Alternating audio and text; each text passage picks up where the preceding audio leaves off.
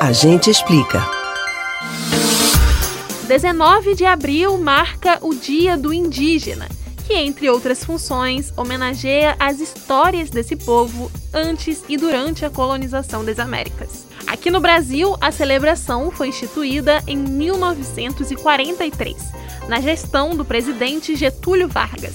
A data foi escolhida porque foi neste dia em que ocorreu o primeiro Congresso Indigenista Interamericano no México, três anos antes. Mas o fato é que por muitos anos essa data foi tratada com superficialidade. Você provavelmente usou vestimentas indígenas durante a infância para comemorar o dia, cantou músicas que reforçam estereótipos e depois nunca mais teve contato com estudos relacionados ao tema. Por exemplo, você sabe quais são os povos indígenas de Pernambuco? Consome conteúdo produzido por indígenas? Sabe por qual motivo é preferível utilizar o termo indígena a índios? E quais são as maiores lideranças indígenas daqui do país? Atenção, que a gente explica. Você pode até achar que existem poucos indígenas em Pernambuco, mas a realidade é que o estado conta com 10 povos indígenas distribuídos entre municípios como o de Águas Belas, Esqueira, Buíque, Cabrobó, Floresta e Carnalbeira da Penha.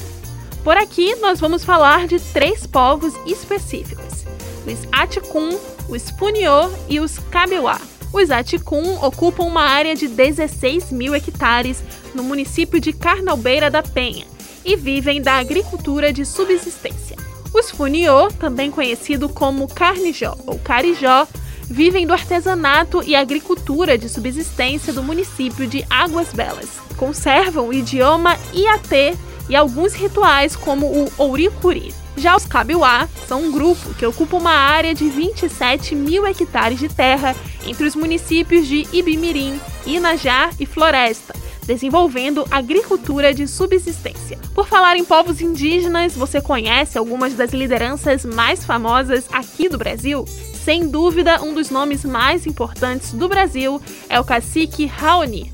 Ele conquistou fama internacional pela luta pela preservação da Amazônia. A marca registrada do cacique é o adorno em forma de disco que usa no lábio inferior.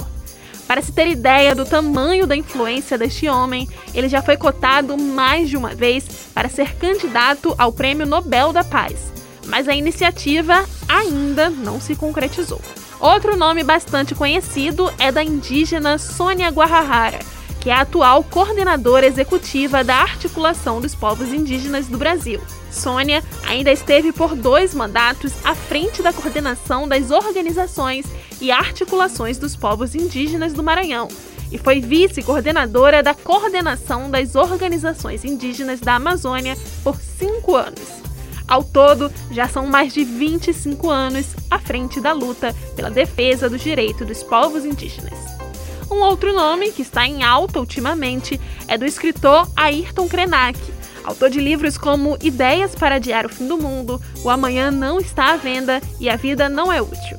Ele tem ganhado destaque pela escrita e ideias levantadas nos livros. Por último, a gente lembra que é preferível usar o termo indígena e não índios, já que esses foram os povos apelidados assim por europeus e que ao longo do tempo ganhou conotação pejorativa. Que todos nós continuemos aprendendo e reparando historicamente um povo que sofreu tanto e continua sendo esquecido.